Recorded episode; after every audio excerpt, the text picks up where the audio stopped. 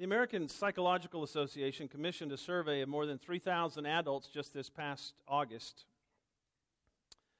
And the poll found that 72%, almost three out of four Americans, had felt stressed about money at some point during the previous month, including 22% who felt extreme stress about money during the same time period. Over, overall, 64% of Americans rated money a, a somewhat or very significant source of stress in their life. But that percentage ticks up for certain demographic groups. Parents with kids under 18, 77% said it's extremely stressful.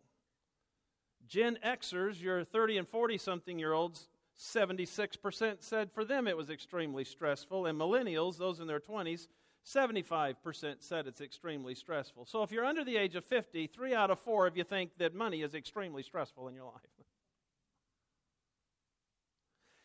Do you know that there are more than 500 verses in the Bible that talk about prayer? There are 500 verses in the Bible that talk about faith. There are more than 2,000 verses in the Bible on the subject of money and possessions. In Scripture, Jesus told 38 parables, and 16 of them talk about money. Money is one of the biggest stressors of our day and one of the most popular subjects in Scriptures. We ought to talk about it, don't you think? Amen. That's a muffled amen.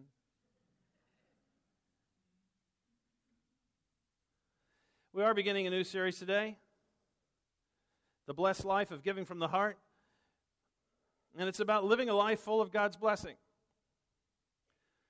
One of the things I want, to, want you to know right from the beginning of this series is this God wants you to live free from the bondage and the idol of money. God wants you to live under a constant flow of blessing. And I hope as we journey through Scripture, it will become abundantly clear that God can be trusted, and He has created giving to help us. He's created the whole idea of giving to help us root out those things in our life like selfishness, greed, all kinds of bad things. I'm, I've looked forward to this, this series. I am excited about the next seven weeks because the whole idea of giving is one of God's great gifts to us as his followers. Now, I want to start with a scripture that doesn't seem to fit the subject. Okay? And it's found in the Sermon on the Mount, Matthew 7, verses 1 and 2. Let me read it. It says, Do not judge, so that you will not be judged. For in the way you judge, you will be judged, and by your standard of measure, it will be measured to you. He's talking about your heart here. He's talking about the condition of your heart. He's talking about life in Him and His life flowing in us will, will not exhibit itself in a critical spirit. I want you to remember the first and last phrases there because I'm going to read a famous verse in just a minute, but you're going to miss the depth of its meaning if you don't understand the context in which it appears. Over in uh, Luke 6, we have a parallel passage to this one in Matthew. And look at the first phrase of Matthew 6 37. If we can put it up there on the board, it says, um, Do not judge, and you will not be judged. Sound familiar? And then in the last phrase of Luke 6 38, it says this For by your standard of measure, it will be measured to you in return. They're the same two sentences recorded in that parallel verse in Matthew. It's talking about your heart, the condition of a person's heart. Don't judge or you will be judged. Whatever is in your heart will dictate that which comes back to you. And so, with that being the context for this kind of famous money verse, let's read all of Luke 6 37 and 38. Do not judge and you will not be judged. And do not condemn, and you will not be condemned. Pardon, and you will be pardoned. Give, and it will be given to you. You've seen two negative things and two positive things. Don't judge or condemn, but do pardon and give. and they will pour into your lap a good measure, pressed down, shaken together, and running over. For by your standard of measure, it will be measured to you in return. So, the deeper meaning of verse 38 is all about the condition of the heart. And most of the time, this verse is used with money, but it, it really means that the condition of your heart determines what happens in your future. It's all about the heart. If you have a heart that is, is quick uh, to judge and be critical of others, then there's going to be this coming back to you of, of critical spirit, of judgment in good measure, and pressed down and shaken together. If you are humble of heart and exhibit kindness to others around you, that comes back to you in increased measure. He uses the word pardon in this verse, which actually means to release from obligation. The debt has been satisfied. You don't owe me anything. Many verses, uh, translations, uh, translate the word forgive, forgiveness. So is your heart today one that is quick to forgive, or, or, or do you demand justice? That people pay. If you're here today and you would describe your life, perhaps more of you know, I just feel like things are happening to me all the time. One thing's coming at me, another thing's coming at me. And I guess if you had to uh, weigh the options between living under blessing or under a curse, you'd probably take the curse sometimes. That just describes where I'm at. And if you find yourself today uh, always feeling like you just are getting it and taking it and it's always coming back at you, the first place to look is at your heart. We're, we're prone to look outside and say, if everybody else would just straighten up. you ever feel that way? If everybody else was, if everybody around me would straighten up, my life would be a whole lot better.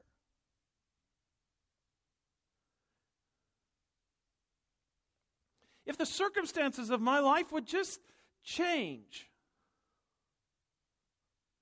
And here's the real popular one I'm just always under attack. I'm always under attack. Look inside.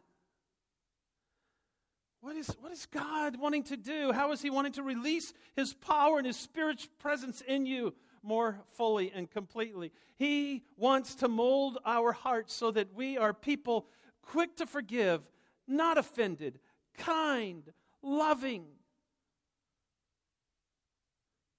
And when it comes to giving, uh, if the heart's not right, everything gets out of whack. You give for the wrong reasons, and it doesn't turn out the way the Bible says, and I'm not cheerful about it.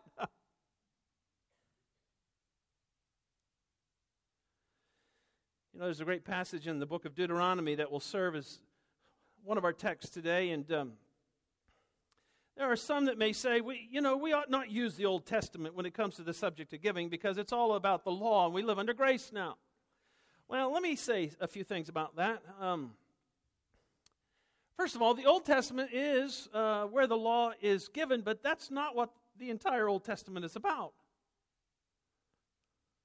It's about many other things, and God has not changed. He's the same yesterday, today, and forever. The Old Testament gives us good foundation for the understanding of grace and the new covenant. The Old Testament sets this minimum requirement for righteousness. And what happened was that people realized how difficult it was to live up to even the minimum requirements. We've, we've read the scriptures where the Pharisees and all these folks are trying to live up to these uh, letters of the law and trying to justify their righteousness by how good they can behave. Well, then here comes Jesus. And when Jesus came, what did he do? he just piled on more and more and more. Instead of just refraining from adultery, well, Jesus says now not to even look at a woman with lust in your heart. Instead of just refraining from committing murder, now Jesus says you ought not even be angry with your brother. Instead of giving 10% out of an obligation, some kind of law based obligation, now it's 100% of everything is God's. and you are to cheerfully use his resources to strategically bring down the strongholds of the enemy. So just imagine you're, you're, you're one of these people that's lived all your life trying to obey the law, trying to justify your righteousness, and uh, you're listening and, and you're just struggling, and now you hear Jesus say all this, and uh, you go, I couldn't do that. Doing that, that's impossible. And that's the point. Your flesh, uh, the old you, it, it, doesn't have the ability to live a righteous life. It doesn't have a ability to live the way God wants you to live. And, and, and, and Jesus knows that. And so what does he do? His wonderful grace comes and he says, I'll, I'll give it to you. I'll give you a life that's so beautiful. I'll give you a life that uh, will give you the power and the presence of, the, of God's very nature in you, and you'll be able to live the life that you only ever thought dreamed, you just dreamed of, you never thought possible. The very, the very life of Christ is placed in the heart of the believer, and living from Him, a person finds that they are able to live the life that they never thought possible. Do you know today that the life of Jesus living in you can set you free from the bondage of money? Did Jesus die on a cross, rose, rose from the dead, and come down in the Spirit and fill your life so that you can be in bondage and in a prison when it comes to money? I'm here today to tell you that Jesus can make money and giving one of the most joyful, fun things in your entire life. Amen. So we go over to Deuteronomy 15 and 7 and 8. Look what it says. If there is a poor man with you, one of your brothers, in any of your towns in your land, which the Lord your God is giving you, you shall not harden your heart. Heart. Nor close your hand from your poor brother, but you shall freely open your hand to him and shall generously lend him sufficient for his need in whatever he lacks. He starts by saying to not let your heart get hard when you encounter the poor. It's, it's all about the heart again. So, how do you view a brother who is poor or going through a difficult time? Has, has your heart been hardened where you see somebody that's like that? You automatically think they, well, they're living the product of their bad choices. they made their bed, they better lie in it. It's all right to say that about your kids, but you know, um,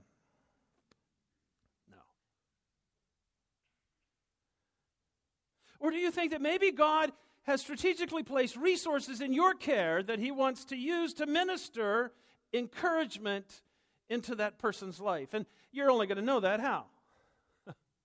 By drawing upon the life of the Holy Spirit in you, through prayer, through constant communion with the life of the Spirit in you. And so, my first point is this uh, we need to deal with a selfish heart. We need to deal with a selfish heart. Why is it that I don't want to give? Why is it that I'm reluctant to give? Why is it that I think if I give, I'm going to have less? If I, if I bless others, then I'm going to be without. If, if I think that giving is a loss, not a gain. Look what verse 9 says. He says, Beware that there is no base, that is, earthy, almost evil thought in your heart, saying, The seventh year, the year of remission, is near. And your eye is hostile towards your poor brother, and you give him nothing. Then he may cry to the Lord against you, and it will be a sin in you. the attitude in this verse is so telling. You know, it was the Jewish custom that every seventh year, what happened to debt? It was just wiped out. And so you've, you're a person of means, and your, your neighbor comes to you, and uh, you know that there's to be a righteous person that you ought to lend, help him out and your mind begin, begins to think, you know, we're six and a half years into the cycle. It's only six months until that seventh year. I don't think I've got the money to lend you today. If it was the first year of the cycle, now I could lend that to you because I'm probably going to get it back. Before that seventh year where all the debts are wiped out and I have to forgive it. He says that's a base thought. That's a earthy, evil thought. of how you can get out of helping someone. Now, well, that's one of the excuses of the day. How many of you would like to actually institute that every seven years all debts are wiped out? Would that be all right? I don't think it's coming back anytime soon, actually. Uh, but don't we have our own uh, set of excuses why we ought not to lend, why we ought not to help, why we ought not to give? We have our own set of excuses. Tithing, it's Old Testament. Well, guess what? It is. it's Old Testament. But if you use it as your excuse to be selfish, I don't think so. I love the way Randy Alcorn puts it in uh, the treasure principle. He says, Tithing is like training wheels. It's like training wheels. It kind of gets you in a habit, it gets you uh, learning. Um, but can you imagine uh, going to somebody who's an adult, been riding a bike for years, and you say, We're going to put training wheels back on you. We're going to send you all the way back to the beginning. Well, it's silly. Tithing isn't some great weight that you're now relieved of. It's something that you just don't need anymore. It's gone. You've moved on. You've learned. You've, you've grown in the, in the Lord. It's, it's not about some law based percentage. And the sad thing is, folks, that no matter what your particular or anybody's particular excuse is, the, the person is being robbed of wonderful blessings of God. When they find a loophole, a way out, so I come back to one of my original questions. Why did God create giving in the first place? Does God need to create giving, or He's just going to be a, a poor God and just not have the, the resources He needs to accomplish what He wants to do? I don't think so. Is God standing up there wringing his hands, hoping that he'll get something out of you today? he created this whole thing of giving in order to deal with our hearts. And I got to tell you, much of the preaching on Luke 6:38 is centered on that first phrase, "Give and it shall be given to you." Preachers will say, "See, right there it says, if you'll give, I can promise you some kind of return on your investment." You know, you think about that. Can you imagine God in heaven hearing that and saying, How wonderful. My people are getting the whole revelation of what it means to get.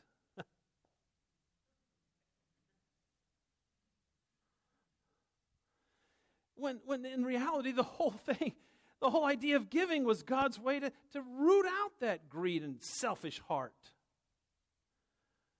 And yet sometimes it's preached in a way that actually feeds selfishness. Luke 6:38 is not the motivation for giving, it's the reward for giving from the right heart. The second point it, it, that's made in Deuteronomy 15 it says uh, deal with a grieving heart. Deal with a grieving heart. He says this in verse 10 uh, You shall generously give to him, and your heart shall not be grieved when you give to him. Because for this thing, the Lord your God will bless you in all your work and in all your undertakings. You know, sometimes people feel strongly that God is placing on their hearts to give in some certain way for whatever certain reason. And they look at their checkbook and they see that they, well, I can't really afford to do it. Or they're going to have to set aside that new thing that they want. And, and as they give, they, they see their giving as a personal loss. And what do we do over the losses of our life? We grieve. We grieve. And so our heart is heavy as we give because we see giving as loss. You know, sometimes God will just challenge us to give in ways that's going to require His intervention.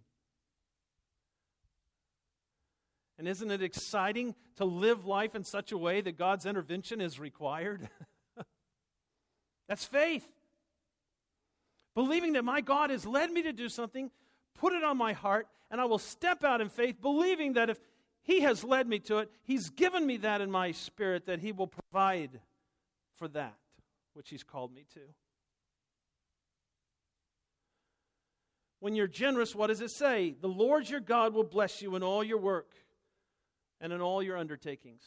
I mean, it couldn't be any more plain that there is a blessing being ready to be poured out? And your giving is that visible expression of the deep life of Christ in you. It's the test, it's the great test to see what's going on in here.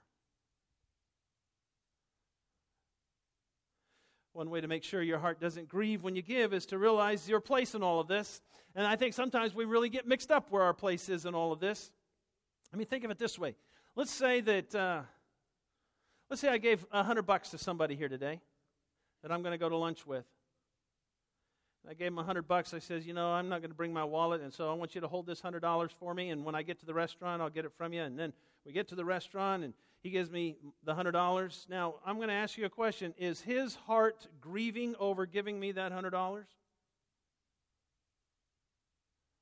No. Why not? Because it's not his. It never was his. You know where I'm going with this, don't you? Same is true of your money, of my money. It's not ours. Never was ours. And you see, when we realize that, God's money and giving God's money in ways He wants you to just make sense.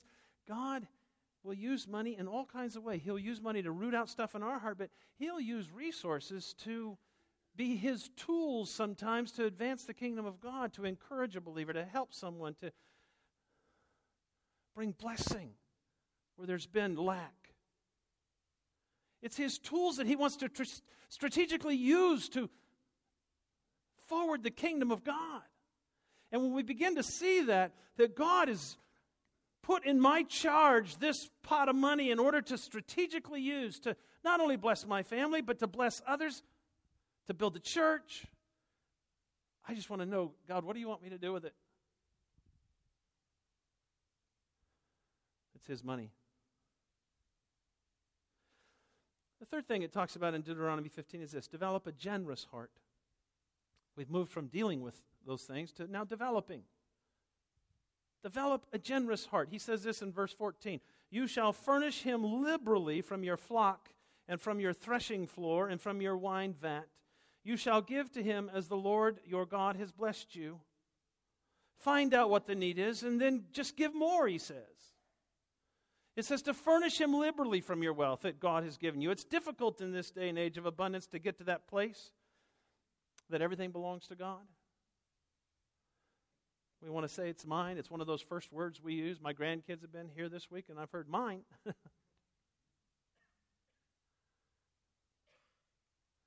the humble heart says it's all God's anyway. I just want to know from Him what He wants me to do with that. In Luke 6, where it was talking about the pressed down, shaken together, and running over scripture, look what it says a few verses up from that. Luke 6 30. Jesus is talking, he says, Give to everyone who asks of you. Whoever takes away what's yours, do not demand it back. Treat others the same way you want them to treat you. If you love those who love you, what credit is that to you? For even sinners love those who love them. If you do good to those who do good to you, what credit is that to you? For even sinners do the same. If you lend to those from whom you expect to receive, what credit is that to you? Even sinners lend to sinners in order to receive back the same amount. Love your enemies. Do good and lend, expecting nothing in return, and your reward will be great, and you will be sons of the Most High, for he himself is kind to ungrateful and evil men. Be merciful, just as your Father is merciful. And the message is this why don't you just be like dad? Jesus is describing his life. He's describing the kind of way he lives and he's saying, My life is the life that's going to live in you, that's in you. I'm a giving God, and if I'm living in you, I'm going to be giving through you. Your Father in heaven is a generous God. The fourth point is this it goes right hand in hand with a generous heart is a grateful heart. Develop a grateful heart. We love because he loved us. He gave so much for us. How could, how, how, how could we not lavishly give? When we remember all that he has done for us, all that he has given to us, how could we not freely give? Verse 15 You shall remember that you were a slave in the land of Egypt, and the Lord your God redeemed you. Therefore, I command you this today. We read in the communion part of the service that forgetting has detrimental effects on our life.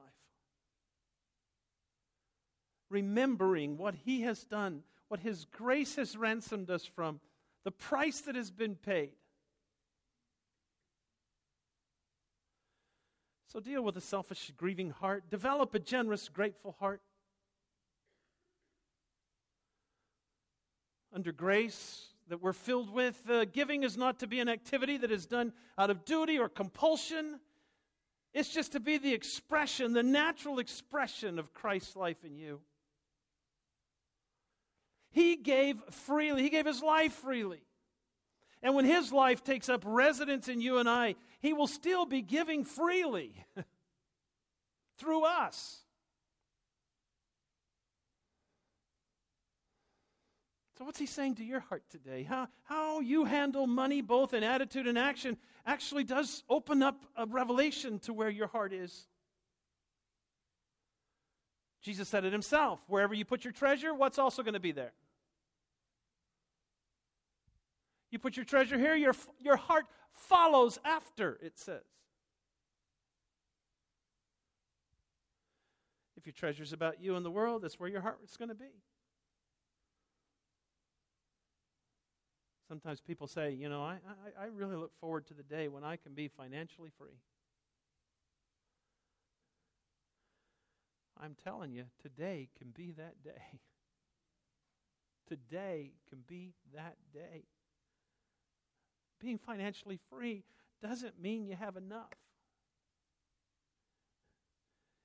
It means that you're no longer bound under its control. You've your hands, you've taken your hands off of it, and you are free.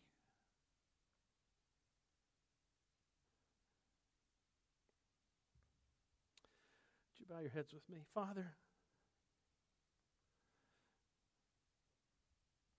We thank you for your word of that has spoken to my heart this week. And I, I thank you, Father, for your word that brings truth to us. And